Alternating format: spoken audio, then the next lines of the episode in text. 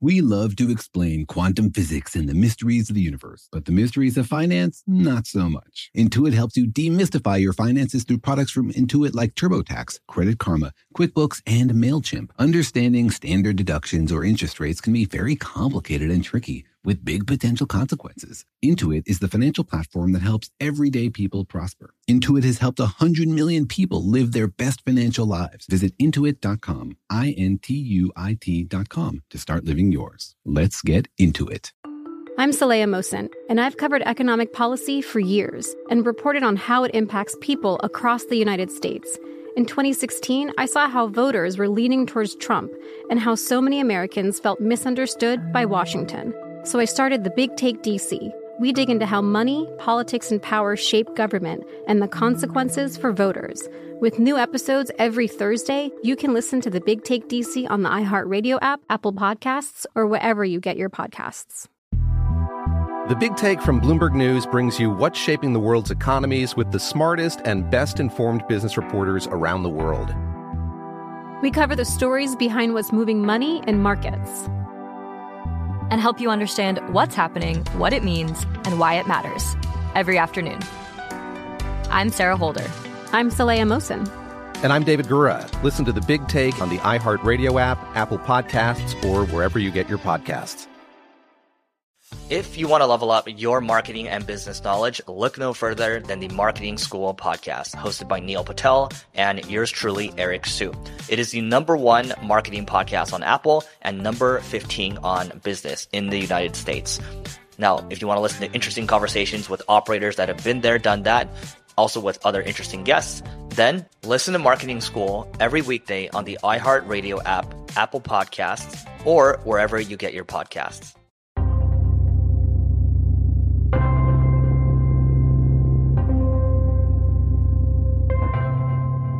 Hey, Daniel, I've been wondering, how do you keep track of all the particles there are?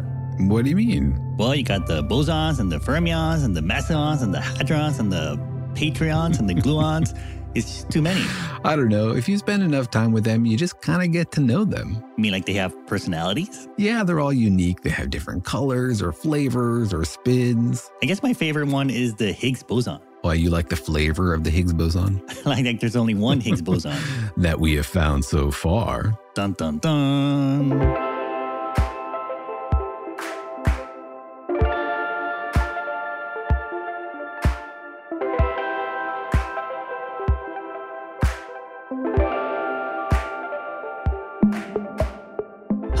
Hi, I'm Jorge. I'm a cartoonist and the creator of PhD Comics. Hi, I'm Daniel. I'm a particle physicist, and I'm bored of a universe with just one Higgs boson. Are you bored in general? Or is it really related to particles, Daniel? I just want more, more, more, more particles, more discoveries, more everything, more clues as to the nature of the universe. And we've had this one Higgs boson for like almost 10 years now. We're ready for another one. Don't you know they say that less is more? you gotta learn to do more with what you have. That's basically the uh, project of particle physics is boil all the particles down to one fundamental particle. But to do that, we got to see all of them. So we got to see them more and then make them less. Man, physicists are so greedy. but welcome to our podcast, Daniel and Jorge Explain the Universe, a production of iHeartRadio. In which we try to make more out of the unknowns of the universe, explain all of them to you, the things we do and do not understand about how stars form, why planets whiz around them, whether there is alien life out there, how the universe began, whether you can teleport, is there another you out there, all the crazy ideas that people have, all the questions that people ask. We try to tackle all of them and explain them to you. Yeah, because there are a lot of questions out there in the universe for us to explore and to try to find answers to. Things out there in space and also things right here in the palm of our hands. There are trillions and trillions of little particles, even just in your fingertip. And there are many questions we can ask about them. That's right. And trillions sounds like an exaggeration, but it's actually not. It's an under exaggeration. There are bajillions, gazillions of particles all around you. Every single one of you is just a seething mass of quantum particles frothing in and out of existence, bubbling around and creating who you are. And one of the goals of this podcast, one of the goals of particle physics, and I dare say one of the goals of science, is to peel that back and understand it at its most fundamental level. What is really going on in the universe at the smallest scales? Yeah, because it makes up everything that we are and everything around us, everything we eat, everything we touch, everything we ride around in or surf the internet on. It's all made out of particles. And there are still big questions about what those particles are or what those particles can be. That's right. We have a list of particles that we've discovered six quarks, six leptons, a few bosons, and the Higgs, of course. But we don't know how many particles there are. We don't know if the particles we found are basically the whole picture, if it's everything, or if it's just the tip of the iceberg, if there are lots more particles waiting around the corner for us to create and explore. Did you lose some particles, Daniel? Do you think they're waiting to jump us or something? What are they waiting for? Why haven't they revealed? Revealed themselves? I don't know. Maybe they're shy, you know, or maybe they're just picky. Their agents are holding out for like brown M and M's before they make their appearance. I see. You need more M and M's at the Large Hadron Collider. right? You need a green room. First of all, you don't have a green room for yes, particles. That's true. You just have one big open loop. We need to pamper our particles more, is what you're saying. That's right. It's a new field. Particle pampering. Particle pampering at the Large M and M Collider. Yeah, there you go. Mesons and molecules. But yeah, that's the weird thing about nature, I guess, and the universe is that there are sort of a lot of possible particles out there, a lot of different quantum fields. But kind of on an everyday basis, we only interact or are only made up of stuff in three fields and three kinds of particles. Yeah, that's because the universe is mostly pretty cold. Like you can imagine the universe has lots of different ways it can be. Energy can slosh around between different kinds of fields, or if you like to think about particles, can slosh around between different kinds of particles. But these days, 14 billion years into the life of the universe, things are pretty spread out and cold. And so everything's mostly relaxed down to the lowest mass, the lightest particles, the electrons and the up and down quarks that make up the protons and neutrons inside of us. But as you say, that doesn't mean there aren't those other possible particles out there. And to make them, to see them, we need to recreate some of those early conditions in the universe, put a lot of energy into one spot, and try to excite the universe into revealing its secrets. Yeah, because there are all these other possible particles, and we know we don't see them in our everyday lives, but they are sort of there, and sometimes they do kind of show up in, in our atmosphere, right? And coming from the sun, sometimes these strange particles sometimes do form around us. Yeah, you're absolutely right. Our colliders are not the only conditions for making these crazy particles.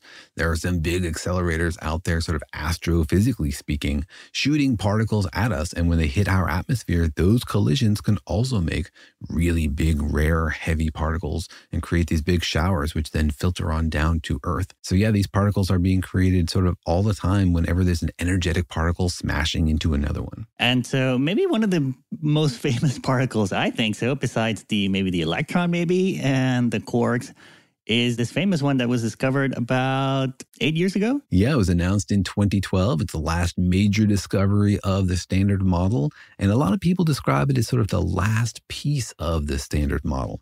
It certainly was a missing piece. We needed the Higgs boson or something like it to explain what we were seeing in the standard model. And we found it about 10 years ago in 2012. And that was very exciting. It was very interesting. But there are still, as you say, a lot of open questions. Yeah. And, and it's not only famous, uh, people think it's super important in the universe, right? Some people even called it the, the God particle. I hate that name, the God particle.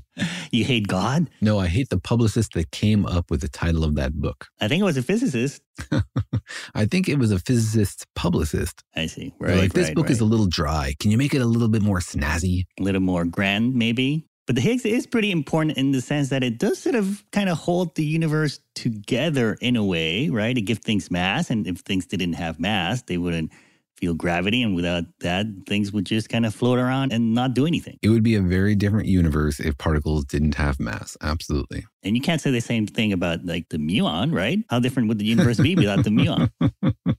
oh man, the poor muon. The muon's agent is going to be in here mad any second now. He's going to be like, we need a better publicist. but you're right. We don't actually need the muon. In fact, when we discovered the muon, people were a little annoyed. And somebody said, like, who ordered that? We got a pretty good system over here. We don't need the muon. One of the deepest questions in physics is why do we have particles like the muon and the tau that are just copies of the electron? So you're right. Some particles seem to have cousins or copies Other ones don't yet. Right, right. And so the Higgs is pretty important because it does give particles mass. It does give particles mass, and so it's really important. I guess there are still big questions about the Higgs. I mean, we sort of found one, but we don't know all there is to know about the Higgs boson. That's right. There are still lots of fascinating mysteries. Yeah, and so today on the program, we'll be asking the question How many different Higgs bosons are there? Wait, you mean like there are more than one Higgs boson? It's plural Higgs bosons. I know the Higgs might not be so special after all. Wait, but if it has a twin, it is kind of special. Well, who knows? We don't know how many Higgses there are. There might just be one Higgs boson. There might be five Higgs bosons. There might be 27 Higgs bosons. As usual, we don't know if we are looking at the entire ice cube or just the tip of the iceberg. Are you talking about whether there is more than one copy of it or whether there's more than one type of Higgs boson? More than one different kind of Higgs bosons, the way there are more than one kind of quark, or there are more than one kind of electron, right? The muon and the tau are not just other electrons, they're different kind of particle. You mean like you would need uh, different names even then, right? Like the tall Higgs boson, the blonde Higgs boson, the funny Higgs boson. Can I be on the naming committee? Or we could just keep using names of gods. You could have the Zeus particle and the Hera particle. Mm, the demigod particle. there you go. Yes, you could be on the naming committee. In fact, I'm pretty sure you are the naming committee. oh, good. Does it have any actual power? I don't know. Give it a powerful name. Call it the Powerful Naming Committee. Oh, there you go. Yeah, the naming committee. There you go. The com- I'll just name it the committee. The committee. There you go. Well, this is a big question now, I guess, in, in particle physics is how many different kinds of Higgs bosons there are, which is pretty interesting. And so, as usual, we were wondering how many people out there were even aware that there could be different kinds of Higgs bosons out there. So, Daniel went out there into the wilds of the internet to ask how many different Higgs bosons are there? And so, if you would like to be asked tough questions about particle physics by a particle physicist without the opportunity to do any research whatsoever, if that sounds fun to you, then write to me to questions at danielandjorge.com. Here's what people had to say. Honestly, I thought there was one. So, one. Um, I think it's just one, but uh, I don't think I would be surprised to know if there are many more since it is the God particle. We never know what kind of mysteries and surprises it might be holding. I thought there was only one, but given that you asked this question, I guess there's more? This feels a bit of like a trick question because, uh, as far as I know, there's only one Higgs boson. Uh, but since there are uh, the other ones are all come in pairs, like six quarks or six leptons. I'd say no. I'm going to stick to one. I guess there's one Higgs boson. It goes it goes forward and backwards in time, and there's only one Higgs boson. People thought there were there was only one electron that was responsible for the whole universe, you know. But it's it's not even an electron. It's a Higgs boson that just builds everything. I thought there was only one Higgs boson. Isn't that the one that gives mass to particles? But uh, after listening to your show long enough, I, there's probably a negative and a positive and a left handed and a right handed and one that only appears on Fridays. But I, I thought there was only one. I think there's only one Higgs boson because there's only one Peter Higgs. Imagine being at CERN, having a big party after discovering Higgs boson, and then Daniel in a dark hood comes by and tells, mm, sorry, not so fast, there are actually 15 more Higgs bosons to discover. In the standard model, there's like six quarks and like six leptons, so I'm assuming it'd probably be a, about the same, maybe three Higgs and like three anti-Higgs or something similar. All right, everyone seems surprised that there could be more than one. I know. That's why I was hoping we could do this episode to blow everyone's minds and open it up a little bit to the entire world of possibilities about Higgs bosons. Well, some people seem to sort of relate it to some of the other versions of other particles. Like someone said, maybe there are anti Higgs bosons. Yes, very clever. That's exactly the kind of thinking that we need to be doing. We see these patterns in the other particles that have pairs, right? The electron and the neutrino are a pair. The up and the down are a pair. The electron and the anti electron are another kind of pair. Why doesn't the Higgs have other particles it pairs with? Or does it? Right. Dun dun dun. That's the um, suspense music right there. Maybe there are many different kinds of Higgs bosons. Would it be then Higgses? Higgses bosons. what would be the correct grammatical plural? I think it's like attorneys general, so it's Higgs's boson. Higgs, Higgses, or Higgs with the apostrophe? I don't know, but in the field we say Higgses. We don't say Higgs's boson. We say Higgses or Higgs bosons. Oh, I see. You're inconsistent. That's unusual. I'll take that. I'll take that on the chin. Yeah, I wouldn't hit you anywhere else, Daniel. well, let's take a step back here for maybe people who are not familiar with what even the Higgs boson is. So, step us through. What is the Higgs boson in the first place? Right. So, the Higgs boson is a particle. And as usual, a particle is really just evidence of the existence of a quantum field. Like the electron exists, it's a particle, but that particle really is just like the electron field getting excited in a little spot. You inject some energy into the electron field and you get an electron. So we think of fields as filling space. And so the Higgs boson is evidence that there exists this Higgs field, this thing where if you inject energy into it, a little Higgs boson pops out. Mm, I see, right. Like the whole universe is filled with these fields. Yeah, every part of space has all of the fields. Every particle that can exist, every part of space has all those fields all on top of each other. And when a particle exists at that point in space, what we really mean is one of those fields or several of them have some energy in them. And so we talk about the Higgs boson a lot, but really the interesting thing is the Higgs field, because it's the Higgs field that does cool and fascinating stuff like giving mass to other particles. Right. That's the big headline for the Higgs field and the Higgs boson. And so, how does it give mass to particles? It gives mass to those particles by interacting with them. You have all these different fields sort of stacked on top of each other in space, but they don't ignore each other. They couple with each other, they interact with each other, they slosh energy back and forth and interfere with each other in specific ways. And the Higgs field is different from all of the other fields. It interacts with particles in a very different way. And it interacts with those particles in just the right way so that they move through space as if they had inertia, right? So the particles we think without the Higgs boson would have no mass. They would be massless particles. The electron would be massless just like the photon. But because it interacts with the Higgs field, it changes the way it moves through space. And one way to think about that is, oh, it's moving through space interacting with the Higgs field. Another totally mathematically equivalent way to think about it is it's moving through space and it has some mass, it has some inertia. Is it more accurate then to say that the Higgs field gives particles inertia, not necessarily mass? Yes, because when we talk about mass, it's like, what do you really mean by mass? Do we mean the thing that creates gravity, or do we mean the property of objects to resist a change in their velocity, right? Something in motion stays in motion, something at rest stays at rest. That's really inertia we're talking about. So sometimes we call that inertial mass. And so the Higgs field is responsible for inertial mass. Like it's not responsible for giving things gravity. Exactly. It's not responsible for giving things gravity.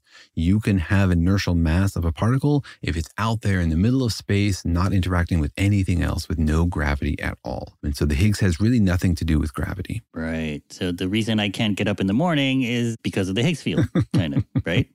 the reason I can't run faster is because of the Higgs field. But the reason I can't jump higher is something totally different. That's right. You can always find somebody to blame, I'm sure. But also, the Higgs field is the reason you're around, so it gets some credit as well. All right. So then that's how it, it's important. It's, it gives things inertial mass. And I guess without inertial mass, things would be just kind of crazy, right? Things would just be flying around at the speed of light all the time. Yeah, things would definitely be very different. It's possible to have a universe without inertial mass. Like the Higgs field gives things mass because it's sort of stuck at this weird value for a reason we don't understand. And if that value collapsed down to zero, particles wouldn't have mass anymore. And we talked about this in a whole episode about could the Higgs field destroy the universe? And it's not like it would destroy the universe, but it would make for a very, very different universe if the electron had no mass and the up and the down quarks had no mass. The laws of physics and chemistry and biology would just be totally different. So the reason the universe is the way it is is because the Higgs field exists and has a certain amount of energy sort of built into it, giving mass to all these particles. Right, giving all the particles inertia. And so without inertia, things would just zip around at top speed, basically, right? Yeah, electrons would move at the speed of light. Exactly. Yeah, and quarks too, everything, right? Everything. Yeah, all of it. All right. And so it also links two of the big forces, the Higgs field. That's right. The reason that we think the Higgs exists came out of the attempt to combine electromagnetism, which is the force responsible for light and for magnets and for lightning and all that kind of stuff, with this other weird little force, the weak nuclear force that usually you think about in terms of like radioactive decay and this kind of stuff, but it's actually very closely connected to electromagnetism. People realize that if you stuck these two things together, electromagnetism and the weak nuclear force, you made a single larger concept, which they called electroweak, which had some really nice mathematical properties. So that suggested that electromagnetism and the weak force are not totally separate ideas. They're really just sort of two sides of the same coin. And it made more sense to think about them together. But when people tried to do that, they ran into a problem. They're like, hold on a second, there's some big differences between electromagnetism and the weak force. For example, the photon doesn't have any mass, but the particles that convey the weak force, the W's and the Z, are really heavy. So, how could you possibly have these two forces be linked together? And the Higgs is the answer to that puzzle. The Higgs came out of that puzzle people hypothesized maybe we need a particle like the Higgs to answer that puzzle. Yeah, that's how you sort of thought or knew that it was uh, going to be there. And then in 2012, they actually found it. You built this giant collider and then you hit particles together, and out came the Higgs. Yeah, it's a really cool sort of triumph of theoretical physics. They were just looking at these patterns of the particles and noticing, wow, you could fit these particles together into a larger pattern, but then you'd need this one other piece for it to really click together and make sense. And then we went out and looked for it and it took about 50 years before we were able to create the conditions necessary to have a Higgs boson that we could see and study and understand. But yeah, then we found it. It's real. It's actually part of the universe. Yeah, you can see it like a, as a blip on graphs and stuff. Like it's there. It's part of reality for sure. It's part of reality for sure. And so you found one. And so the big question is could there be more? Could there be more than one kind of Higgs boson? So let's get into why we think we need more Higgs bosons and how will we ever find them. But first, let's take a quick break.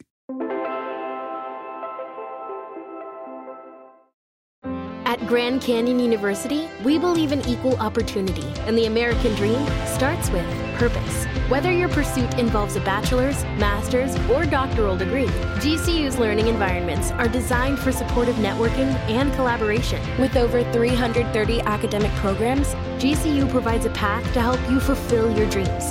The pursuit to serve others is yours. Find your purpose at GCU. Private, Christian, affordable. Visit gcu.edu. Imagine you ask two people the same exact set of seven questions.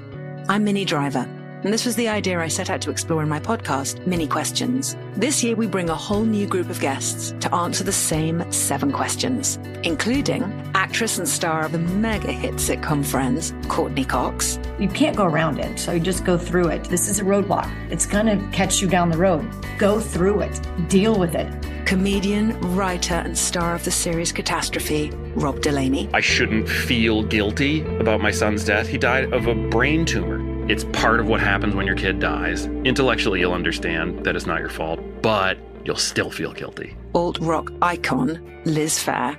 That personal disaster wrote Guyville. So everything comes out of a dead end. And many, many more. Join me on season three of Minnie Questions on the iHeartRadio app Apple Podcasts, or wherever you get your favorite podcasts. Seven questions, limitless answers. The Big Take from Bloomberg News brings you what's shaping the world's economies with the smartest and best informed business reporters around the world. Western nations like the US and Europe. Mexico will likely have its first female president. And then you have China. And help you understand what's happening, what it means, and why it matters. He'll get his yo yos to Europe in time. But the longer this drags on, the more worry he's getting. They knew that they needed to do this as fast as they possibly could to get a drug on the market as fast as they could. I'm David Gura. I'm Sarah Holder. I'm Saleha Mohsin. We cover the stories behind what's moving money and markets.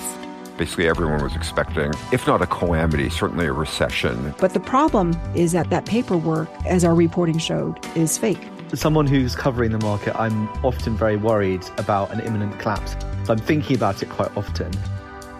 Listen to the big take on the iHeartRadio app, Apple Podcasts, or wherever you get your podcasts. The Therapy for Black Girls podcast is an NAACP and Webby Award winning podcast dedicated to all things mental health, personal development, and all of the small decisions we can make to become the best possible versions of ourselves. Here, we have the conversations that help Black women decipher how their past inform who they are today and use that information to decide who they want to be moving forward. We chat about things like how to establish routines that center self care, what burnout looks and feels like, and defining what aspects of our lives are making us happy and what parts are holding us back. I'm your host, Dr. Joy Harden Bradford, a licensed psychologist in Atlanta, Georgia, and I can't wait for you to join the conversation every Wednesday. Listen to the Therapy for Black Girls podcast on the iHeartRadio app, Apple Podcasts, or wherever you get your podcasts. Take good care, and we'll see you there.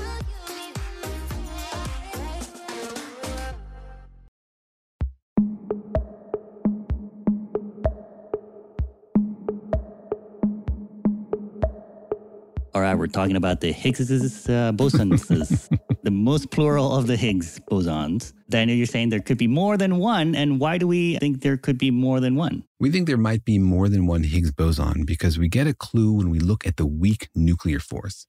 So the Higgs boson is the thing that connects the weak nuclear force with electromagnetism, right? Which means it's sort of part of the weak nuclear force. It talks to the weak nuclear force.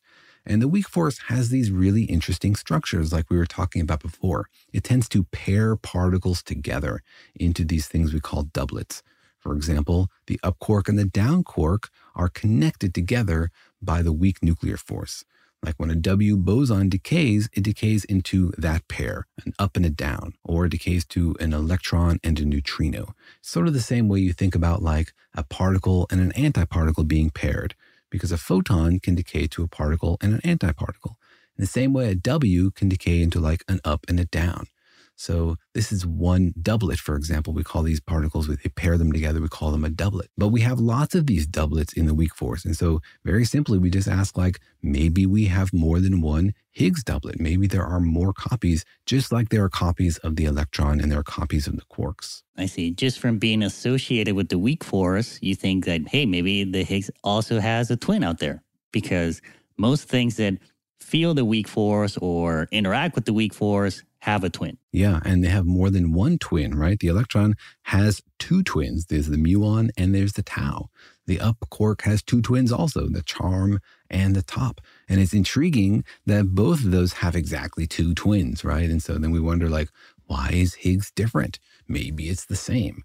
One of the games of particle physics is looking for patterns, for symmetries, for connections, and drawing inspiration from one part and applying it to another and asking, like, why is this different? Maybe it's not. I guess not all particles have these twins. Some particles don't have twins, but you're saying the ones that feel the weak force or interact with the weak force do? Well, all the particles interact with the weak force. There's no particle out there that doesn't interact with the weak force, except maybe the gluon, I guess. What about, I guess, like the photon doesn't, does it? The photon does interact with the weak force, yeah. It, for example, can decay into a pair of W bosons, right? The photon can turn into a W plus and a W minus. So the weak force is super duper weak, but it's fascinating because it basically touches everything. But the photons don't have a twin but we think maybe the Higgs might have a twin. Yeah, you're right. Photons don't have a twin as far as we know. And we don't know if there are other kinds of particles out there. And so the Higgs might have a twin. And we have some hints from theoretical physics that suggest that some other problems might be solved if there were more Higgs bosons. Mm, interesting. So you're saying the God particle might have a, a God twin. yeah, there might be more gods, right? Particle physics might be polytheistic after all. All right. Well, maybe step us through what are some of the main reasons why we think that the Higgs boson could have these twins. All right. So, my first and favorite reason is just like, why not? You know, and I guess we said this already, but I just want to underscore it. Like, we just don't really know what's out there. And particle physics is about exploration right? We are going out there, we are looking for surprises. You never know when you turn on a collider what's going to pop out. And so we got to keep an open mind. And when you find one of something, there might always be other copies. And so it seems to me like a great idea to sort of symmetrize the standard model and add these other copies of the Higgs boson in the same way. But we also have extensions of the standard model other problems in the standard model that we're trying to solve by thinking about what other new particles might be out there. One of them is, for example, supersymmetry. This is the one that looks at the fermions in the standard model, the matter particles, and the bosons, the force particles, and wonders like, why do we have two different kinds of particles? We have these matter particles and these force particles. Why two different kinds? And it suggests, like, well, maybe there's some symmetry there. Maybe for every force particle, there's some matter particle we haven't found yet that's like a partner of it. And for every matter particle, there's some force particle we haven't found yet that's sort of the partner of it. So it says, like, maybe there's this whole copy of the standard model, all these other particles out there that are too heavy for us to have seen yet, but might still exist. So this is a very popular idea in particle physics. It's called supersymmetry. And this is an extension of the standard model that would solve a bunch of theoretical problems. And if you have supersymmetry, then you definitely need to have more Higgs bosons. I see. Like maybe there's a supersymmetric version of the Higgs out there. Yes, exactly. Why not? Why not? And the super fun thing is that the supersymmetric versions of these particles take the original name and add a little modification. So, for example, if you take a boson and you make a supersymmetric fermion, you add ino to the end. So, a Higgs boson in the standard model has a Higgsino in supersymmetry. And so we're talking about Higgses and Higgsinos all the time. That's the most exciting part for you?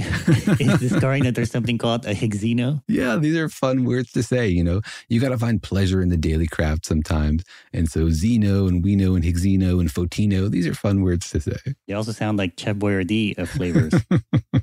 Why not? I think you should make that the title of your next physics proposal, Daniel. Why not? Give me $10 million. Why? Why not? Well, then I might as well ask for 10 billion, you know, because hey, why, why not? not? Yeah, why not? should be the title of our next book. Why not? And the key thing in supersymmetry is that we are creating other particles, but also other kinds of particles. This is like another way to reflect our particles. We see this all over the place in particle physics that particles have these reflections. Like the electron has this reflection in its antiparticle, it has a reflection in the muon and in the tau, it has a reflection in the electron neutrino. And so this is like another direction in which you can reflect the electron.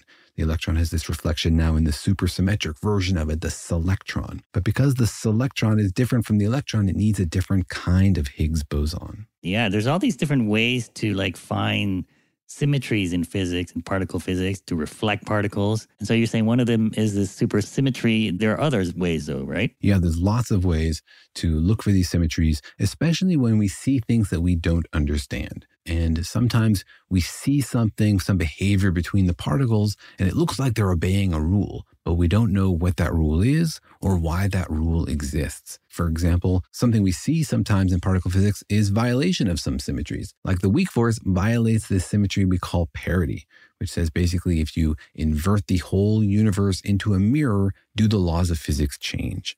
And the weak force violates that which is really strange. But this kind of violation doesn't appear in other parts of the standard model. Specifically, when you're talking about quarks, you don't get these kinds of violations. And so we don't understand why. Like, why do you see sometimes these violations in the leptons, but not in the quarks, where these things seem really similar and the rules seem really similar? Why is it broken here and not there? And so people invented other particles like the axion to try to protect these symmetries to say, well, this maybe explains why it happens over here in the leptons, but not in the quarks. And if you want more details about the axion, we have a whole podcast episode about this crazy particle named after a detergent. Well, at least it's a clean name, you know.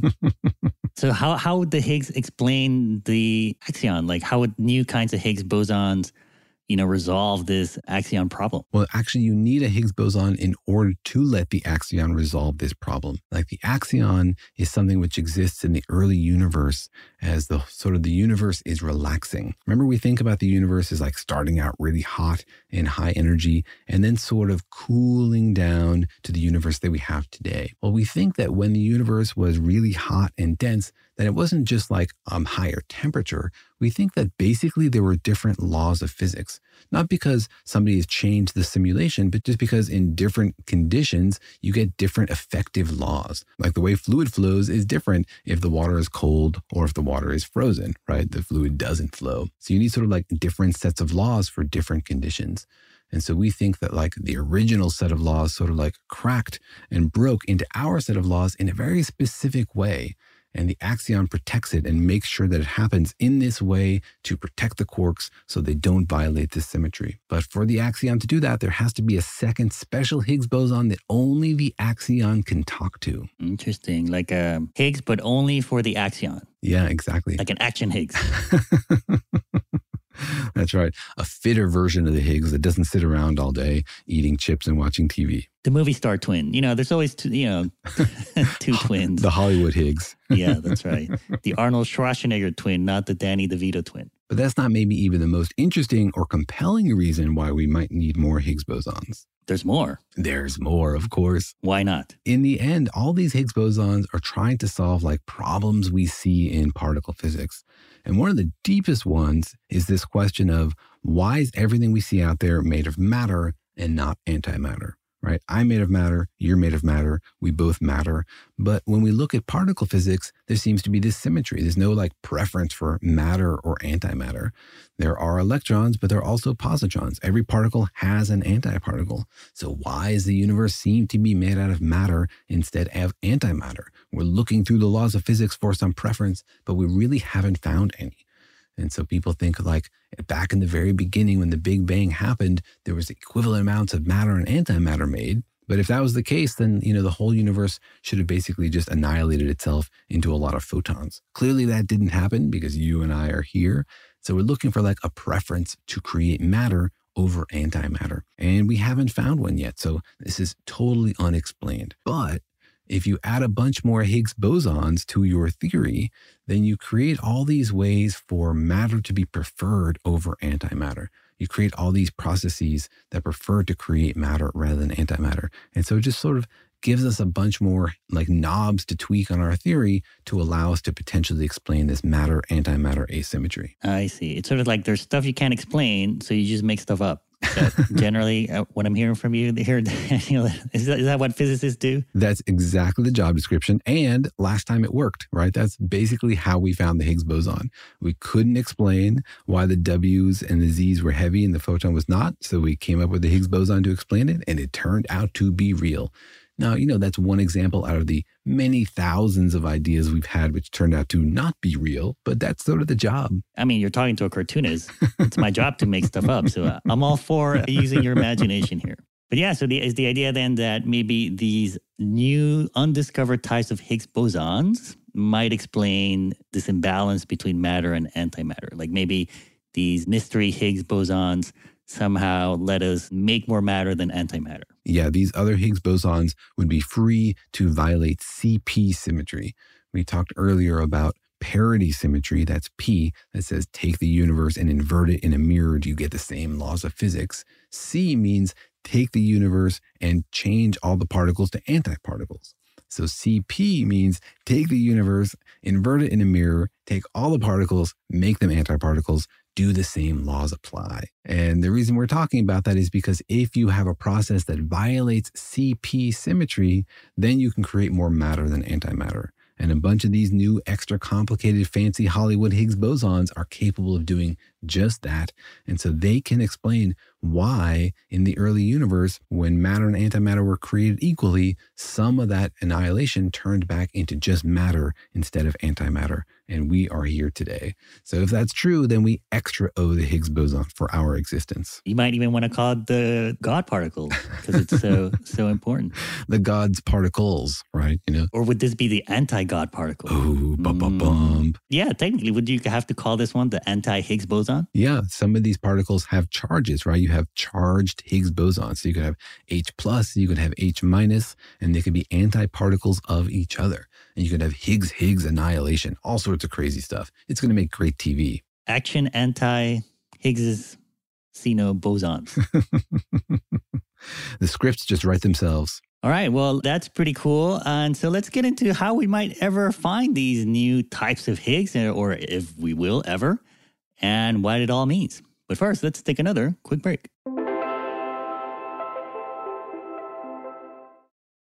Hey, Drew Scott here, and I'm Jonathan Scott, reminding you that life's better with a home policy from American Family Insurance. They can help you get just the right protection at just the right price and help you save when you bundle home and auto. Kind of like Goldilocks and the Three Bears. It'll be just right for you. We love a custom build. American Family Insurance. Insure carefully, dream fearlessly. Get a quote and find an agent at amfam.com. Products not available in every state. Visit amfam.com to learn how discounts may apply to you. American Family Mutual Insurance Company SI and its operating company 6000 American Parkway, Madison, Wisconsin. Imagine you ask two people the same exact set of seven questions.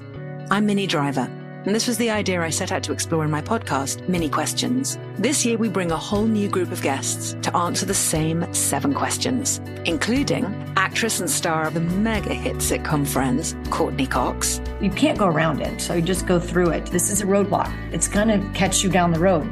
Go through it, deal with it. Comedian, writer, and star of the series Catastrophe, Rob Delaney. I shouldn't feel guilty about my son's death. He died of a brain tumor. It's part of what happens when your kid dies. Intellectually, you'll understand that it's not your fault, but you'll still feel guilty. Alt rock icon, Liz Phair. That personal disaster wrote Guyville. So everything comes out of a dead end. And many, many more. Join me on season three of Minnie Questions on the iHeartRadio app, Apple Podcasts, or wherever you get your favorite podcasts. Seven questions, limitless answers. The Big Take from Bloomberg News brings you what's shaping the world's economies with the smartest and best informed business reporters around the world. Western nations like the US and Europe. Mexico will likely have its first female president. And then you have China. And help you understand what's happening, what it means, and why it matters. He'll get his yo yos to Europe in time. But the longer this drags on, the more worry he's getting. They knew that they needed to do this as fast as they possibly could to get a drug on the market as fast as they could. I'm David Gura. I'm Sarah Holder. I'm Saleha Mohsin. We cover the stories behind what's moving money and markets. Basically, everyone was expecting, if not a calamity, certainly a recession. But the problem is that that paperwork, as our reporting showed, is fake. As someone who's covering the market, I'm often very worried about an imminent collapse. So I'm thinking about it quite often. Listen to the big take on the iHeartRadio app, Apple Podcasts, or wherever you get your podcasts.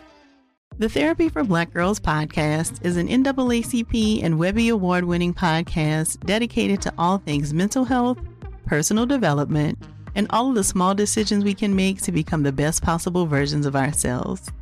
Here, we have the conversations that help Black women decipher how their past inform who they are today and use that information to decide who they want to be moving forward. We chat about things like how to establish routines that center self care what burnout looks and feels like, and defining what aspects of our lives are making us happy and what parts are holding us back. I'm your host, Dr. Joy Harden Bradford, a licensed psychologist in Atlanta, Georgia, and I can't wait for you to join the conversation every Wednesday. Listen to the Therapy for Black Girls podcast on the iHeartRadio app, Apple Podcasts, or wherever you get your podcasts. Take good care, and we'll see you there.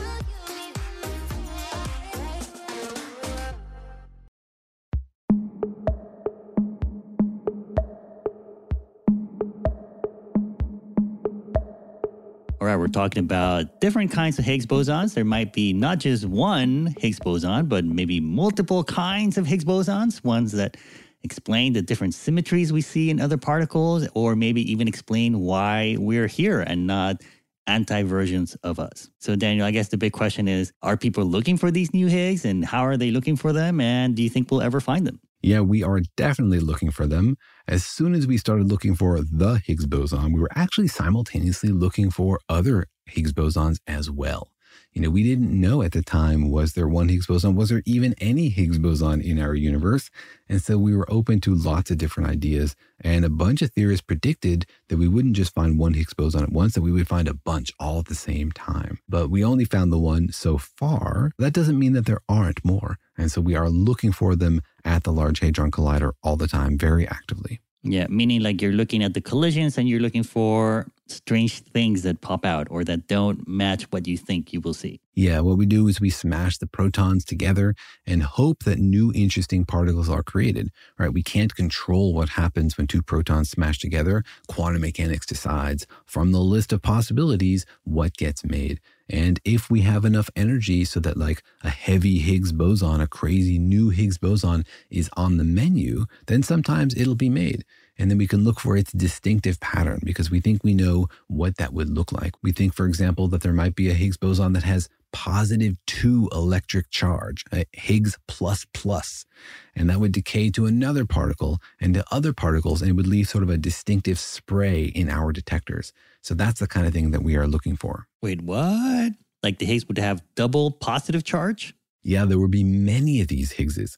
The thing is, once you start adding Higgses, you very quickly get a lot more Higgs because you might not be aware, but in the standard model, our current theory, we actually secretly have four Higgses, not just one. Wait, what? The theory already predicts four Higgses. The theory predicts four Higgses, but three of them got eaten. So the W plus, the W minus, and the Z boson ate three of the Higgs bosons. That's how they got their mass. what do you mean they, they got eaten? What does that even mean? It means that in a universe without a Higgs field, you would not have the W plus, the W minus, and the Z boson. You'd have other particles that were like pure electroweak particles.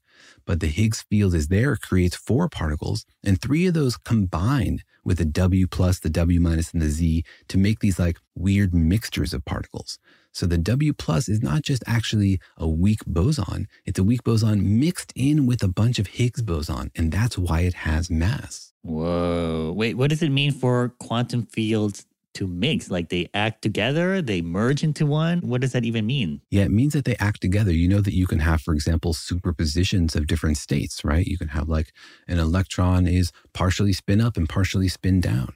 Well, a W plus boson is partially pure electroweak field and partially one of these Higgs boson fields. In the standard model, you have one of these is called a Higgs doublet that actually gives you four Higgs bosons. Three of them get eaten by the W plus, the W minus, and the Z, and one of them is left over. That's the one that we found. So what happens if you add a second Higgs doublet? Well, then you get four more Higgs bosons. So you can't just go up from like one Higgs boson to two. You go from four to eight five of which would now be visible because three of them have been eaten. Well, once you go Higgs, you got to go full Higgs. Like you got to right. order the whole family. Right. The whole family comes to visit at the same time. It's family style everything at the Higgs boson restaurant. And so some of these new Higgses would be positively charged, negatively charged. Some of them might have plus two charges, right? Higgs plus plus.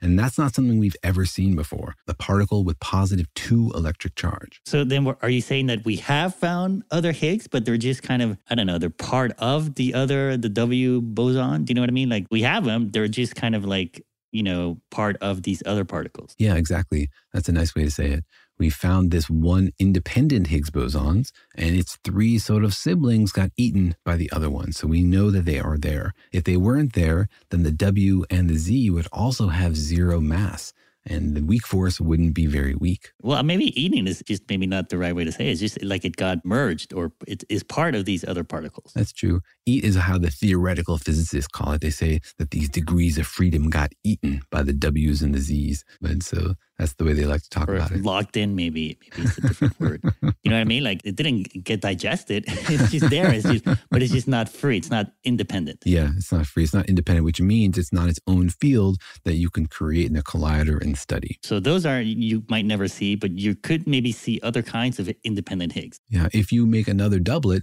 there's no more W's and Z's to eat parts of them or to absorb parts of them or whatever word you want to use. And so all of the four particles from that doublet would then be free to make new Higgs fields. And so those might be out there. There might be two Higgs doublets, meaning that there would be a total of five free Higgs bosons running around the universe. Or there might be three Higgs doublets, which would give you nine Higgs bosons free to run around the universe. And we could make these at the particle collider if we had enough energy to create them and study them. That's always the key with particle colliders. So maybe the question is not like, does the Higgs boson have other versions? It does, but it's like how many free versions does it have that we might be able to see on their own? Exactly. So far, we've only seen the one free Higgs, but there could be other ones running around. Well, you might have to pay for those, right? Higgs Max. you gotta upgrade. You gotta pay for the it's, it's a subscription model to uh, get the better premium version. I want the ad-free Higgs, please. yeah, without all these physicists talking in your ear, I would pay for that for sure. I'll see what I can do. So it is an active thing that you guys are looking for in the particle colliders. You are like sifting through the data, looking for the evidence of these other free Higgs bosons. We are all the time. There are people devoting their PhD theses to looking for these things. And you know, one of the most popular theories is called a two Higgs doublet model, which would be adding another Higgs doublet to the theory, creating four more free Higgs bosons. And people are looking for that all the time. They're writing papers about it. People are also looking for new Higgs bosons within supersymmetry. Supersymmetry, a very, very active area of research. Maybe like half of the people at the Large Hadron Collider are looking for supersymmetric particles because it's such an exciting theory. So far, nobody has seen anything. Like there's no hint of basically any new particles past the Higgs boson we already saw. I see. So uh, you've been searching for yeah, almost 10 years or more, but so far, no hints at all. Like no small clues, no small blips, no small, you know, encouraging results. No small hints from ATLAS or from CMS, these two experiments that collide protons and look at what comes out. But we do have some very intriguing hints from other experiments that suggest that there might be these weird new heavy particles out there, which could be additional Higgs bosons. And you probably heard about the muon G minus 2 experiment, for example. Yeah, we just talked about it on a previous episode. And this is exactly the kind of thing that the muon G minus 2 experiment is great at, is saying, are there other particles out there? Are there, well, more specifically, other fields out there in the universe? So when a muon is flying through and some of the energy from the muon sloshes into those other fields, does it create momentarily these other heavy particles, which could be dark matter, but they could also be a new heavy Higgs boson if that heavy Higgs boson field is out there for the muon energy to slosh into. Now, they can't tell when they do that experiment what it is the muon is sloshing its energy into, but they do see a discrepancy, as we talked about. When they look at how the muon's magnetic field wobbles, it doesn't wobble the way they expect. And one explanation for that is that there are other heavy particles out there, too heavy for the Large Hadron Collider to make directly, but that are influencing the way the energy from the muon sort of slides through the universe. So you're looking for uh, hints, little, little, you know, revelations that maybe there's more to to particles out there, and including these maybe anti-Higgs. Yeah, including these anti-Higgs. And this is the pattern in particle physics. Before we find a particle like directly, explicitly at a collider, we usually have hints from other experiments that suggest there's a new heavy particle out there. For example, before we saw the top quark, we were pretty sure it's there because we saw results from other experiments that didn't have the energy to make the top quark, but could be influenced by the top quark in loops in exactly the same way. And so now we have that. The muon G minus 2 experiment is suggestive that maybe there's a new particle sort of around the corner. And it's not the only one. There's this other experiment involving penguin diagrams that we talked about on the podcast recently that comes from a different experiment at CERN that, in the same way, suggests there might be new heavy particles at play in how some weird B particles decay. And again, we don't know what that means. It could be this, it could be that, it could be just a mistake. But if it's real, it suggests that there are extra particles out there and they could be Higgses. All right. So if you find them, that would be a pretty big deal. But what happens if you don't find them? What could it mean? Yeah, if we don't find them, it means we're barking up the wrong tree. It doesn't mean that the standard model is wrong. It just means that we don't have an answer to the big questions like why is there more matter than antimatter? Why are there three copies of the electron? Why are the quarks and the leptons so similar when our theory says that they're kind of independent? We just don't have the answers to those questions. And so it might just mean that we need to think more deeply. We need to sort of like stare at the puzzle. The way, you know, sometimes you look at those magic eye paintings and all of a sudden, boom, something pops out at you when you're looking at a picture of a parrot. It might just be that we need to stare at the periodic table, the fundamental particles, and see a new idea, see a new pattern, ask a new kind of question, and something else to look for. Is that what you write in your proposals as well? Like, give me $10 billion to stare at my computer screen? Why not? That's basically theoretical physics right there, yes. But I'm an experimentalist. I say, give me $10 billion. I'm going to go try to make these particles and prove they exist. Or I'm going to ignore the theories. I'm going to go try to make some new particle we didn't expect, find something totally surprising that isn't anticipated, and that gives us a clue as to how the universe works. And don't forget the coffee. You guys need coffee. That's an important part of physics too, right? That's like 10% of the budget right there. Yeah, there you go. Well, that's uh, a $100 million in coffee. Have you seen prices at Starbucks recently? Oh my gosh.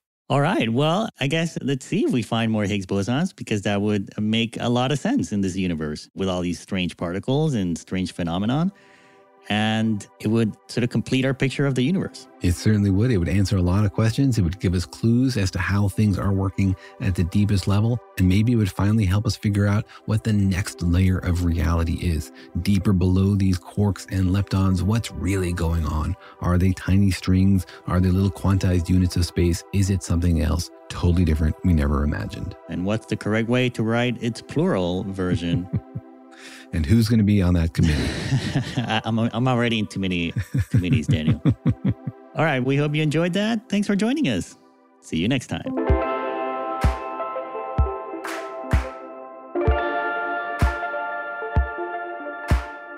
Thanks for listening, and remember that Daniel and Jorge Explain the Universe is a production of iHeartRadio. For more podcasts from iHeartRadio, visit the iHeartRadio app Apple Podcasts, or wherever you listen to your favorite shows.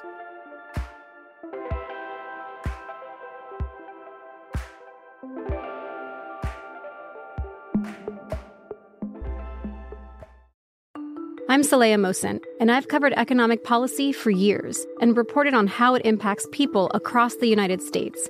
In 2016, I saw how voters were leaning towards Trump and how so many Americans felt misunderstood by Washington. So I started the Big Take DC. We dig into how money, politics, and power shape government and the consequences for voters. With new episodes every Thursday, you can listen to the Big Take DC on the iHeartRadio app, Apple Podcasts, or wherever you get your podcasts. The Big Take from Bloomberg News brings you what's shaping the world's economies with the smartest and best informed business reporters around the world. We cover the stories behind what's moving money and markets and help you understand what's happening, what it means, and why it matters every afternoon. I'm Sarah Holder. I'm Saleha Mohsin. And I'm David Gura. Listen to the big take on the iHeartRadio app, Apple Podcasts, or wherever you get your podcasts. If you want to level up your marketing and business knowledge, look no further than the Marketing School podcast, hosted by Neil Patel and yours truly, Eric Siu. It is the number one marketing podcast on Apple and number 15 on business in the United States. Now, if you want to listen to interesting conversations with operators that have been there, done that, also with other interesting guests, then listen to Marketing School every weekday on the iHeartRadio app, Apple Podcasts, or wherever you get your podcasts.